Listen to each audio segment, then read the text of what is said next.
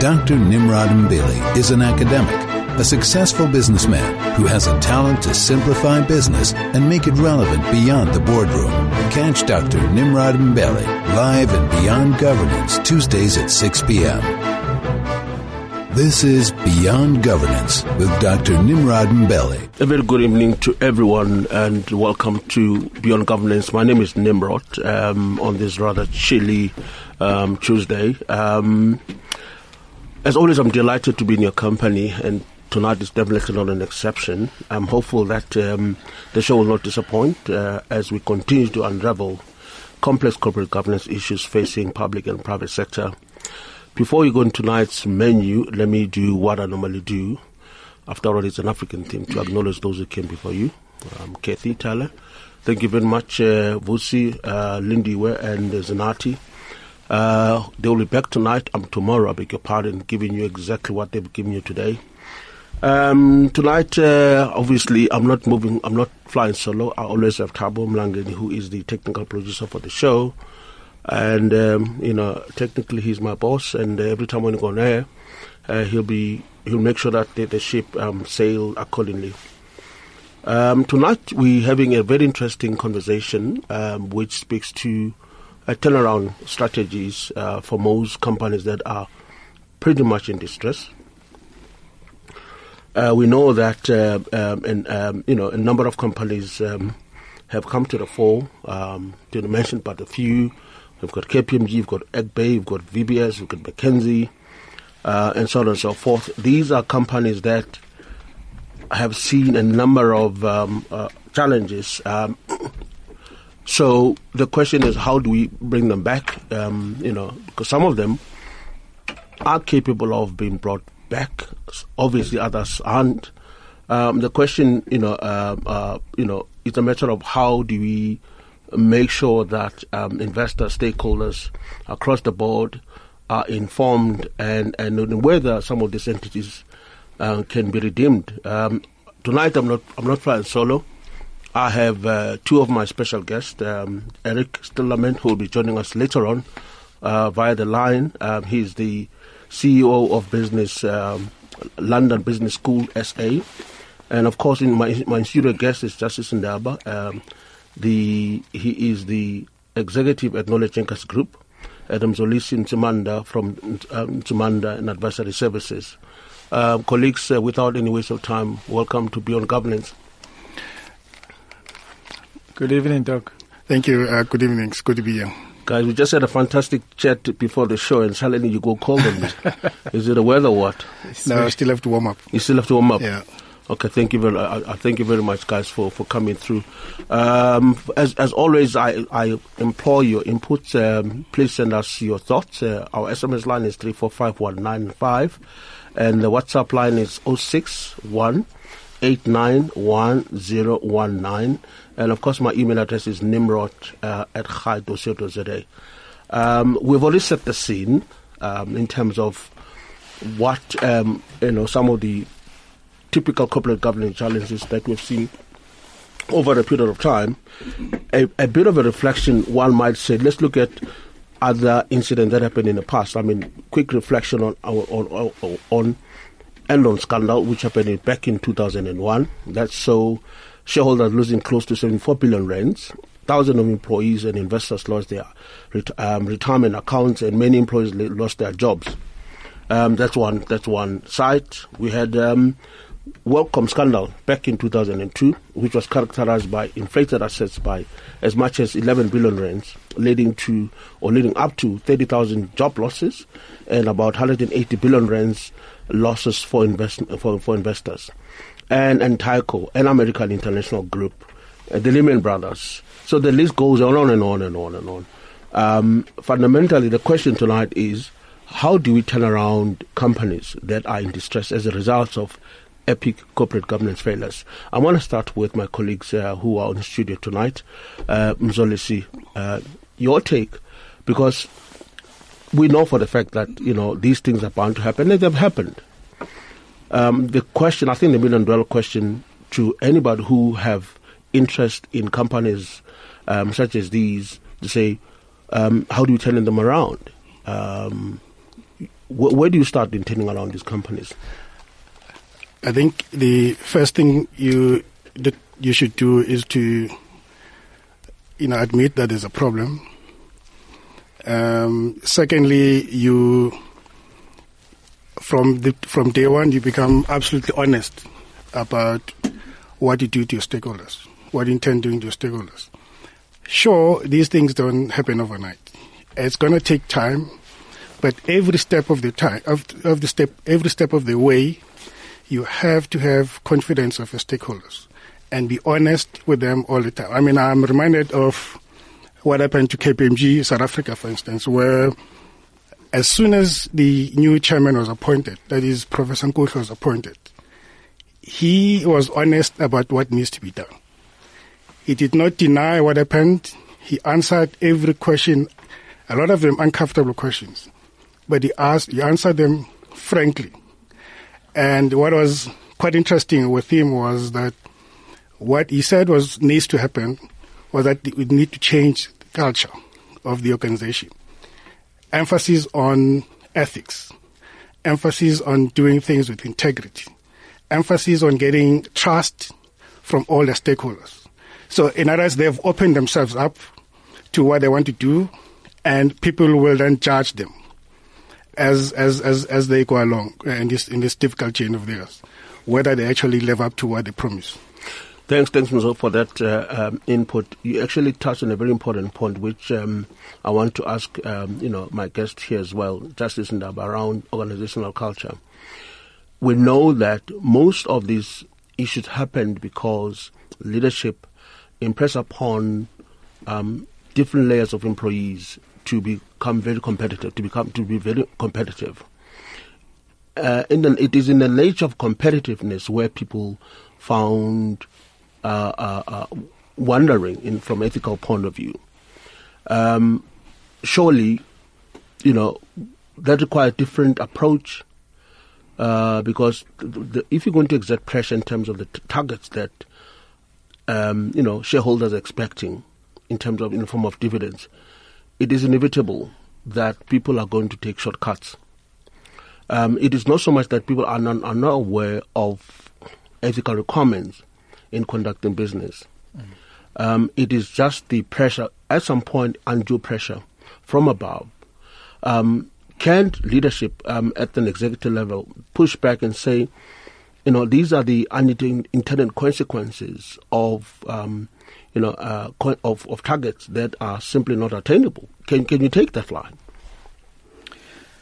Well, thanks, Doc. Um, I think I must just agree with my colleague about the the fact that um, one of the key things is bringing stakeholders along. But to answer your question, uh, it is very critical that if you indeed you are dealing with uh, restoring public trust, one of the key casualties needs to be a leadership change.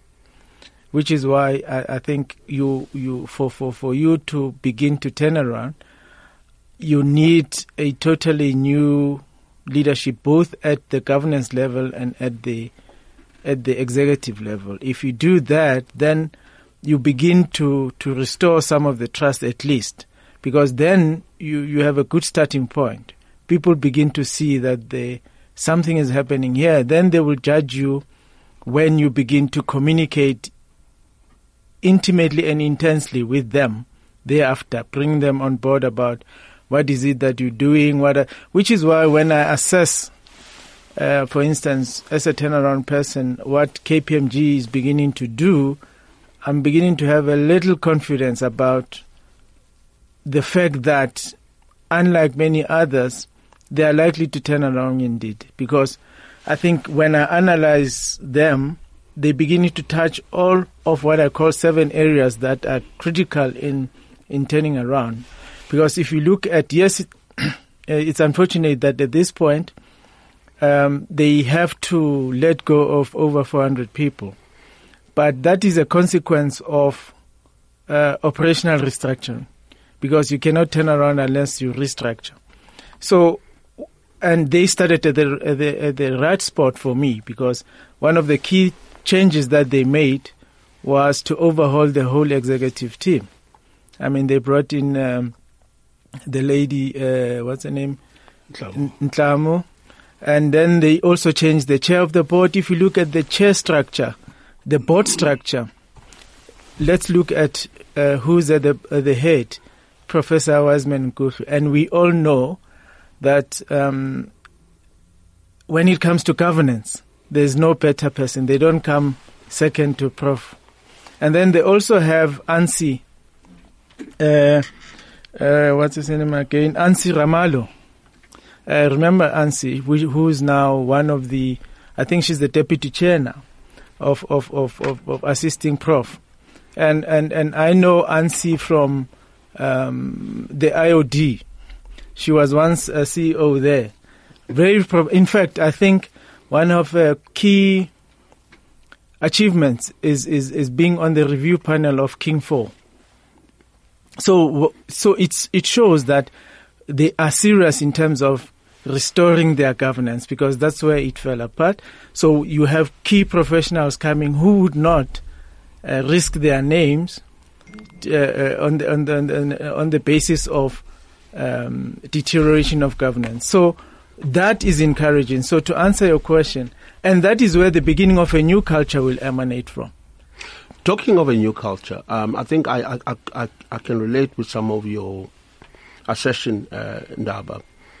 But one thing that, that I think is missing, perhaps maybe uh, you might give heads up, it is the, the notion of transformation in, in, in, its, enti- in, in its entirety. Um, yes, when you have new board leadership, it's part of transformation. When you have new executives, it's part of transformation. But to what extent do we appreciate um, transformation not only from a racial point of view, because what we've seen at KPMG, in my mind, is more of a transformation which has a raci- racial dimension to it. Um, I wanted to I want to talk at the principal level that uh, transformation ought to speak to, to issues of gender, yes, race, yes, but also diversity, diversity in terms of viewpoints. Um, it's a fallacy to assume that when you have a uh, a certain race, um, you know, dominating in a particular dispensation or in a particular boardroom, issues are going to be the same. You know, um, diversity is important because what in, in a diverse environment you're able to bring in views that could enhance uh, board performance, even ex- executive performance. Um, to what extent do you think part of the turnaround um, uh, is reflective on issues such as um, geographical representation or regional representation, at least in terms of thought processes? Because someone who comes from a different, um, you know, geograph- geographical location brings into any leadership and management space, um, you know, dynamics as to how people in a particular region think and act. For an example, I mean, um, when you go up North Africa, there's a completely different thinking mentality in terms of how to do business compared to uh, somebody who comes from from the south. So, to what extent is um, part of the transformation agenda more broadly take cognizance of geographical representation? Because we, we managed to take the race and gender, which for me it's something that is acceptable, but we need to look at transformation more broadly. You know, I, I'm even you know I'm even want to add ideological you know ideological um, um, views which are fundamental. In some instances, you can't have the board that things alike. You need to have somebody that wriggle the cage. To what extent, as part of your broad transformation um, agenda, would you cater for these kinds of issues? very important uh, talk. See, the absolutely important. The diversity we, we're talking about here um, as a diversity that is not there's sure diversity in, in in terms of race, but diversity in terms of skill is important. Diversity in terms of outlook, uh, because you, you you know once you have a board that thinks and looks at things the same, you might might as well not have a board because that board is not going to help you. So it is absolutely crucial that you have uh, the diversity that you need. Different companies will require different type, if that makes sense, different type of diversity, depending on the nature of the business, depending on what they're trying to do. Uh, you know, you, you spoke about strategy, etc. You know, those things will come into into play. but you've got you've got to have diversity. There's no there's no question. I agree with that. But I just wanted to come back to go back to to the point that we made earlier about Nkuhlu and what Nkuhlu is trying to do. Uh, and I agree with uh, Justice uh, what Nkuhlu is trying to do. But what's also important with what Nkuhlu is um, what Nkuhlu is trying to do there is actually um, the fact that the global chairperson, chairman of KPMG talks the same language. Mm. Of integrity, the need for integrity, the need for trust. That's important mm. because then you have two, you know, people who are key in the turnaround of KPMG mm. who talks the same language. No contradiction there. That is important. That's why I agree with you, mm. Justice, when you say uh, you like the way KPMG have, have gone about this. Mm because they didn't spend any time trying to deny anything other than companies that we know in South Africa, you know, where they spend a lot of time to justify or mm. deny or, or defend mm. that which is not, which you can't defend. Mm. KPMG, I think, is on the right track. It's a mm. pity that we, in the process, are going to lose, you know, 400 jobs. That's not, that's not good. But in terms of diversity, I mean, there's no question about it. Uh, we, we can't be talking about diversity in, in terms of race and gender. We need to go beyond that. Absolutely, absolutely. While we, while on the topic, we are now joined uh, on, on online by Eric Stillerman. Um, Eric, are you there? Good evening. Yeah, good evening, Nimrod. How are you? Thank you very much uh, for taking time. Hi, Eric. Thank you. Hello, Eric. Yes. Eric. Uh, I mean, I mean, you came just at the right time when we were talking KPMG. Um, yes. in terms of um, you know its turnaround um, strategy colleagues yeah. colleagues are reflecting quite deeply in terms of um, some of the uh, ticket items which um, leadership of KPMG has really started in terms of cleaning uh, its act. Unfortunately, there are consequences um, in, when you look at these issues. Your take in terms of what would be salient points at, as part of the restructuring uh, program at, at KPMG? Okay. Thanks very much, Nimrod. I've just tuned in and uh, I've given it some thought since you uh, uh, uh, uh, invited me earlier today. I also consulted with the South African Institute of Chartered Accountants because um, we have an ethical code as as I'm, I'm a CA and as to you know what we can talk about about our own profession.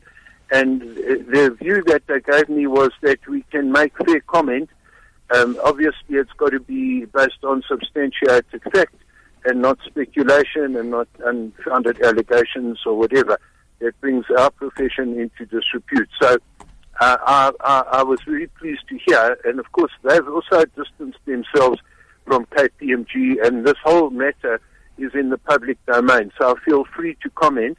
I'm sure there'll be other CAs listening and will have their own views.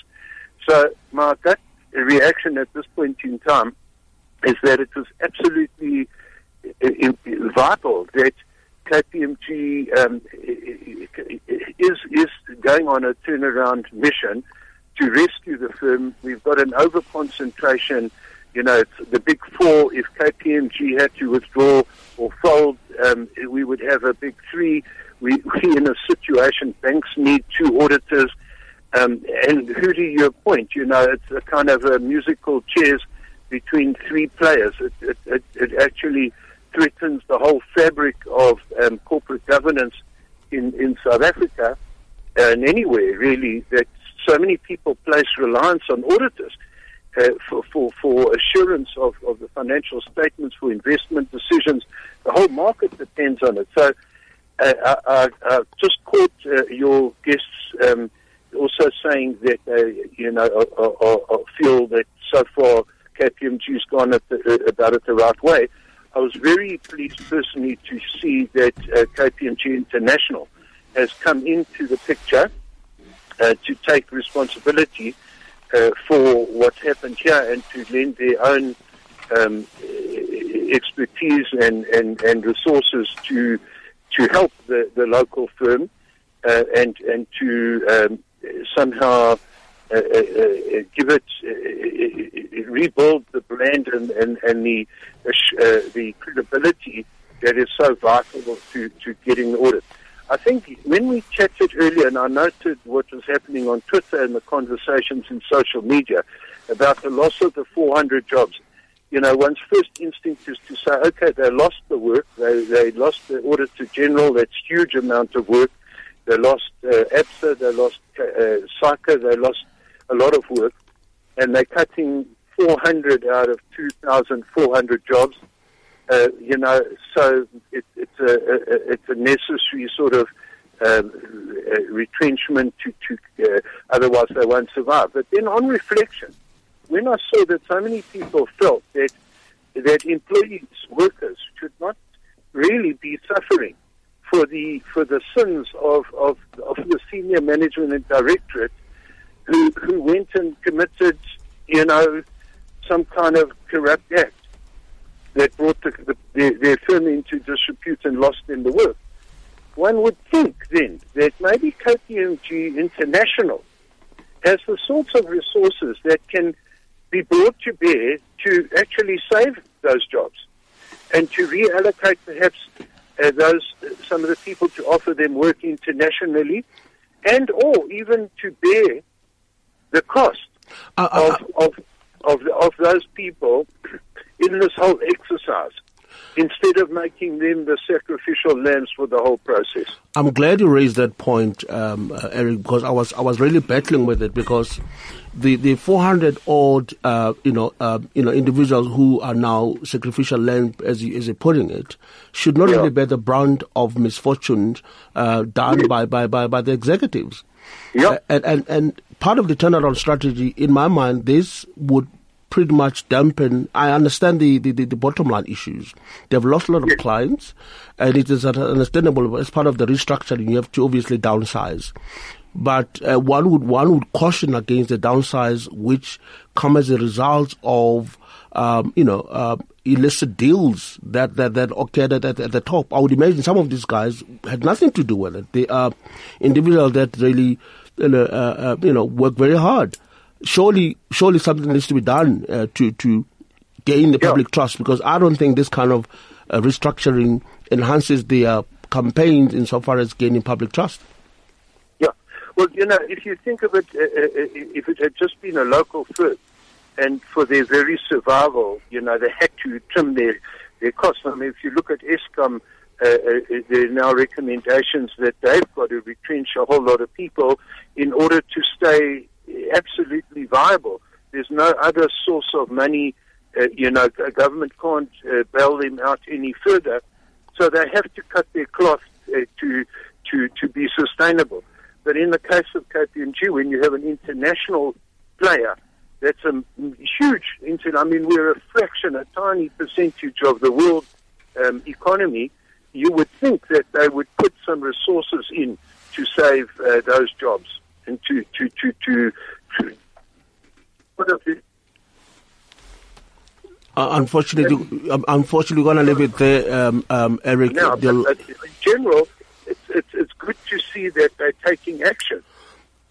No, no, no. Thank you very much for your contribution. Unfortunately, the line is not that great. Um, okay, sure. Once again, thank you very much, Eric.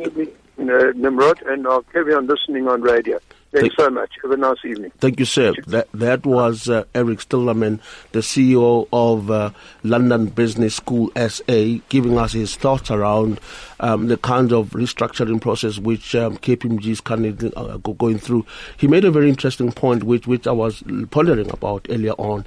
In that part, yes, we understand that ma- massive exodus of your clients will have implications on your bottom line. But in the same vein, um, you know, 400 odd uh, employees are bearing the brunt for something they did not do. Um, surely that can't be a sustainable way of getting yourself out of the dwang. Your take, Justice. Yeah, uh, Doc, thanks. I was listening to Eric, but I mean, um, and I would respond in this way. To be fair to KPMG, in this instance, let's let's look at what they have done.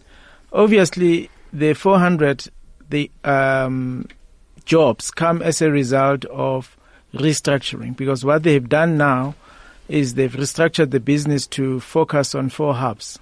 You know, PE, uh, Durban, uh, Johannesburg, Cape Town.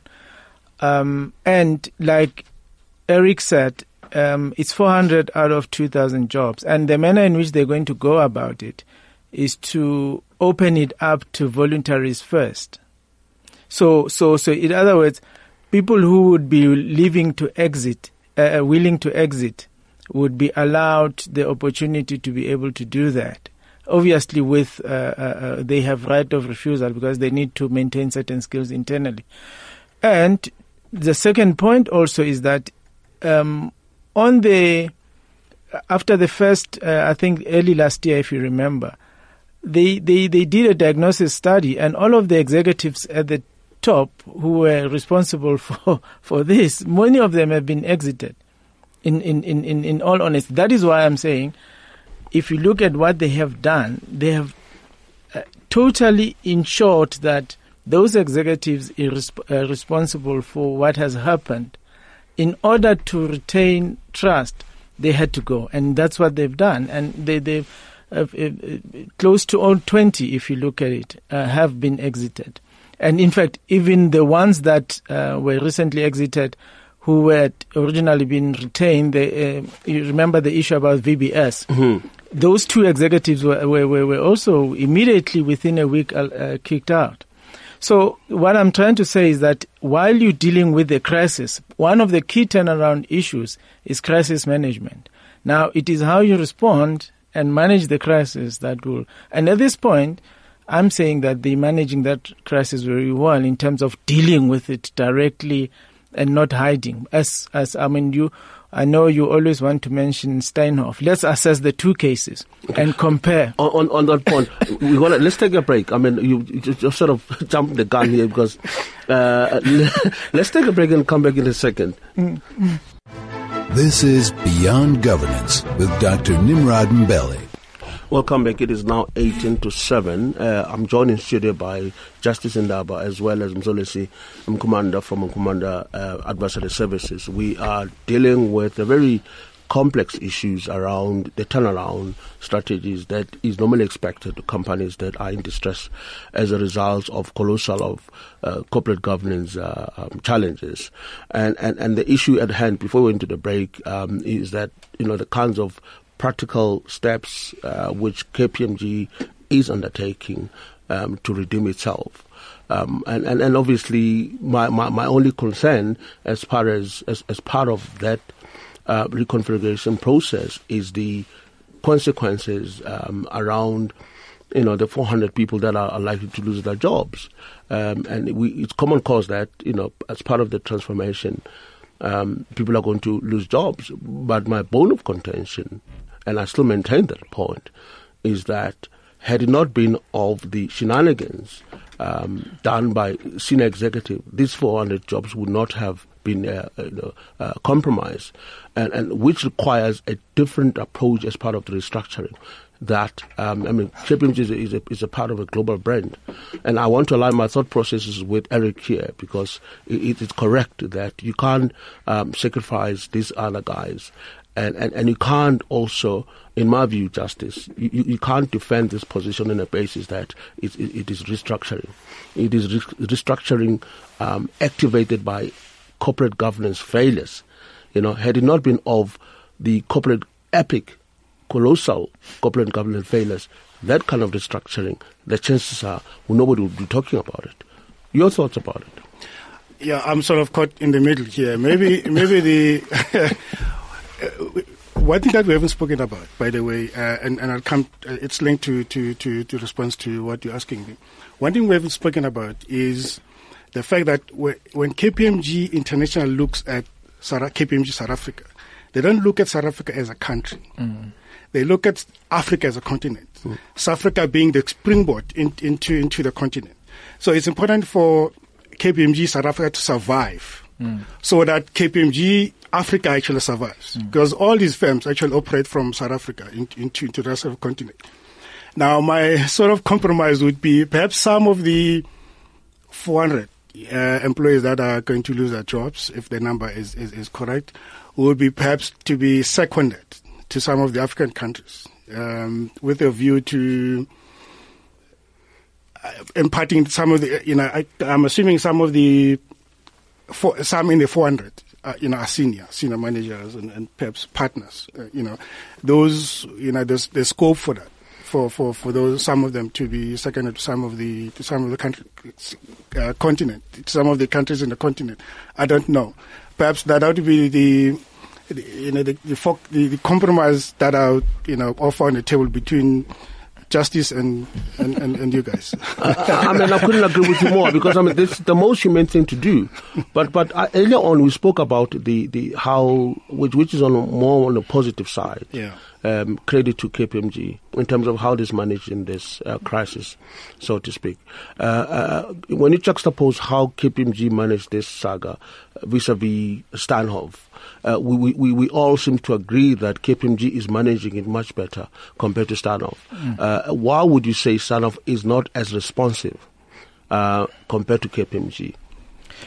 Well, I always say there's uh, there's about seven key pillars that I always talk about. One of them, I mean, I'm glad uh, my colleague here has spoken about making sure, because the first pillar is always making sure that you are able to demonstrate that the core business is viable. So you, you know, yeah. if you're turning around, you have to make sure that you have demonstrated that fact. So you have to hold the fort and ensure that this business is viable. Because at that point, you have to show that. Then you have a business. But let's talk about the question. Um, one of the key pillars as well is reputational management, right? And reputational management is about restoring trust. Restoring trust means that how are you communicating to different stakeholders? And the public is one of the stakeholders. Customers are the stakeholders. If you look at um, the manner in which, at this point, we're talking about KPMG. If you go to any media space, you are likely to get almost to the T information about where KPMG is at in terms of uh, the actions that they are taking. On the other hand, if you look at the other party, you have to dig to find out what is it that they're doing, you know. And in fact, you when you do find out, it's either information that is not consistent, that probably comes from one of the shareholder activists, or if they stand up themselves issues anything, is about uh, three weeks later from the when the incident happened you know, when when look at the key. Uh, that is why I was, when I was speaking about crisis management, at the nearest point of the event, what do you, what are you communicating? I mean, yesterday, um, today, KPMG says 400 people. They communicate today. If it was the other side, we would be waiting two weeks and they will come in. So, in that sense, you, you, you begin to say the other parties most of the information, are you going to trust it? If you, if the person says no, we want to, then you see a lot of restructuring. You say no, we we doing this. We want to go back to uh, Pepkor Africa and all of that. But even that information comes in bits and pieces, and you probably they do that because they have to undertake the process of renaming. So so they have to communicate. But there's no clear communication about key activities to bring the public into confidence about uh, managing their reputation. You see, great stuff, great stuff. But but here's something that is that that I I, I concur with you uh, when it comes to Steinhoff. Um, I mean, this is a company that lost lost more than 100 billion rands within 48 hours. Mm. You know, um, I mean, that that uh, would make what the Gupta stole look like nothing, which, by the way, they embezzled or stole over over, over a ten-year period, so to speak. These guys managed to to mess up uh, over over 100 billion rands within a very short space of of time, within a week or so, uh, for that matter. But but here's an issue that uh, some of the commentators from time to time bring about, uh, particularly when you are lambasting uh, corporate governance corruption or corruption in corporate governance, I mean, in, in, in, in corporates, compared to how you um, attack it in, in the public, public space. space. The language that has been used, some, some people argue that the language that has been used is more lenient when dealing with private sector, you know, uh, shenanigans. I mean, 100, 100 billion rands or 146 billion, or whatever the figures is. At some point it's 120, 100, some point it's 146. Be that as it may, it's a quite sizable chunk uh, which requires some level of, of, of intensity Yeah. in terms of, of, of the interrogation. Why do you think, um, or is there is there a merit in those that suggest that um, you know private sector corruption is dealt with uh, leniently as compared to public sector corruption? Yeah, I, I think there is. Um, there's no question about it. Because, you know, the private sector is very soft on, on it, you know, it starts with the language, I suppose. Second thing, it, is, it, is, it has to do with, with um, reporting on, on, on, on, on some of the fraud and corruption, uh, you know, that, that that's going on the you know the language that they use is sort of massaged accounting irregularities. you know that that's basically crime, and it needs to be seen as such and dealt dealt with as such. So I I, I, I agree with that. Um, and for as long as we, we, we massage some of these things, the private that they will not go away. You know, I, I always have this issue about uh, whenever there's there's a problem, a collapse uh, in, in, in, in, in some of these companies in the private sector, I tend not to look at them in isolation. I look at w- w- what what is the role of regulatory authorities, uh, particularly in, in with listed companies, because, for instance, when you talk about when we when we talk about the boards, we, we talk about what ought what you know what they ought to have known.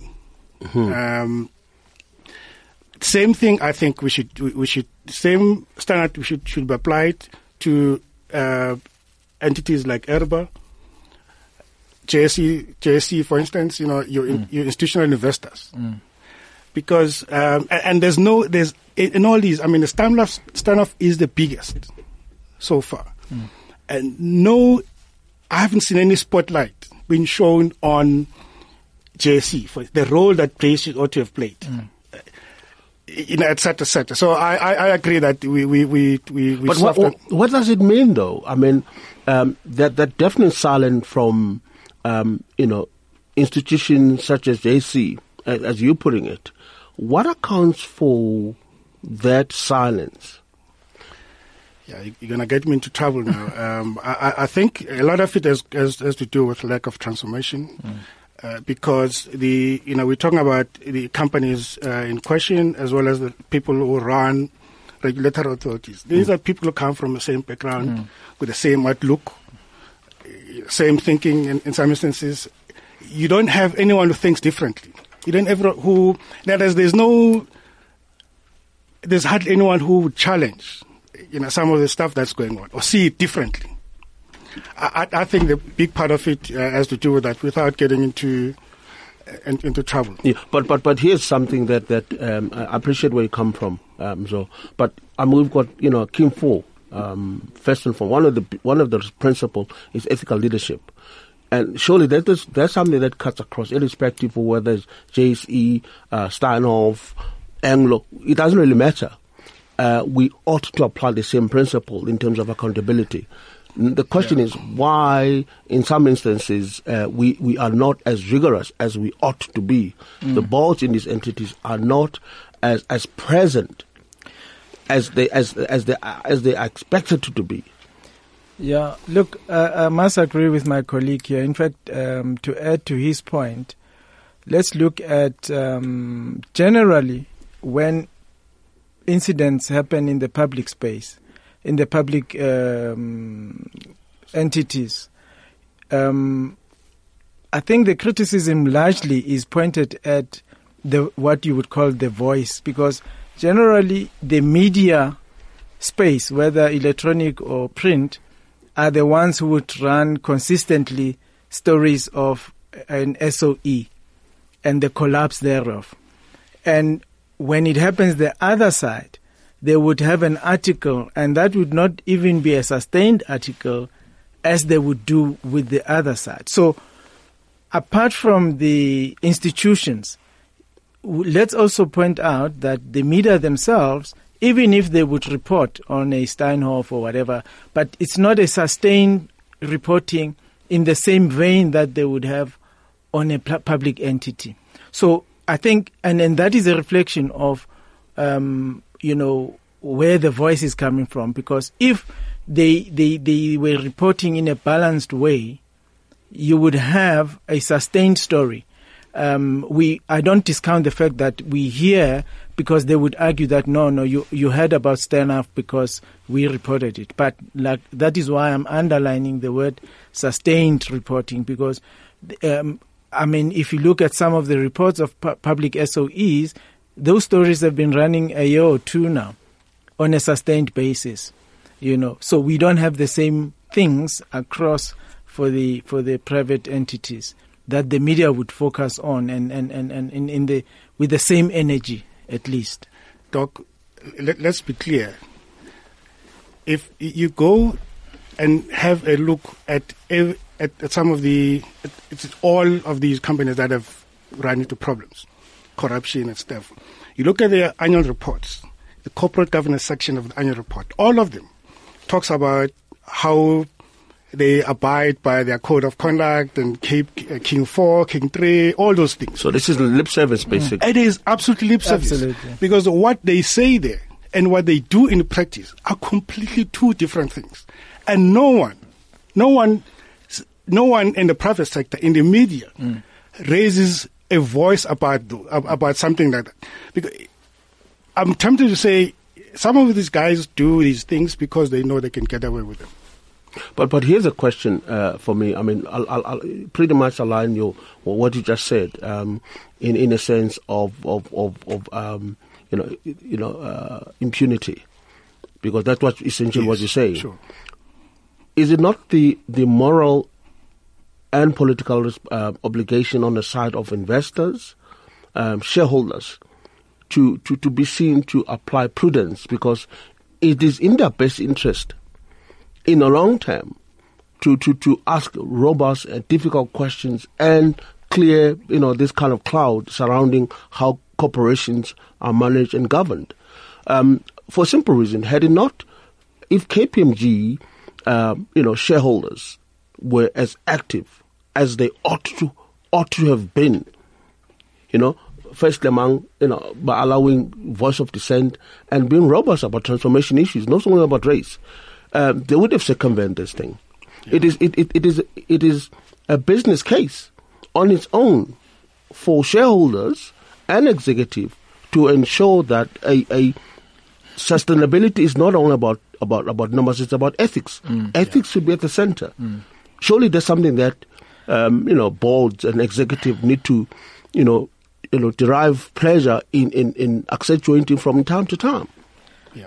But what is the what, what is the dilemma? What is what is the what is the hurdle? Look, I, I, I, I, said the last time when we were here, um, you know, because many of these boards have very very astute uh, professionals on them. So, and and year uh, on year, of all of the collapse companies, all those executives and board members they received large sums of bonuses from the same companies in any case.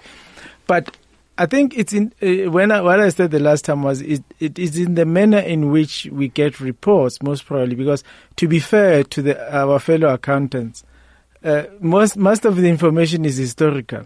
By, by that time, there's not obviously management accounts come uh, from time to time, but uh, by the time that even some of these boards are able to see um, the road, it's too late. I mean, the Steinhoff case is an example.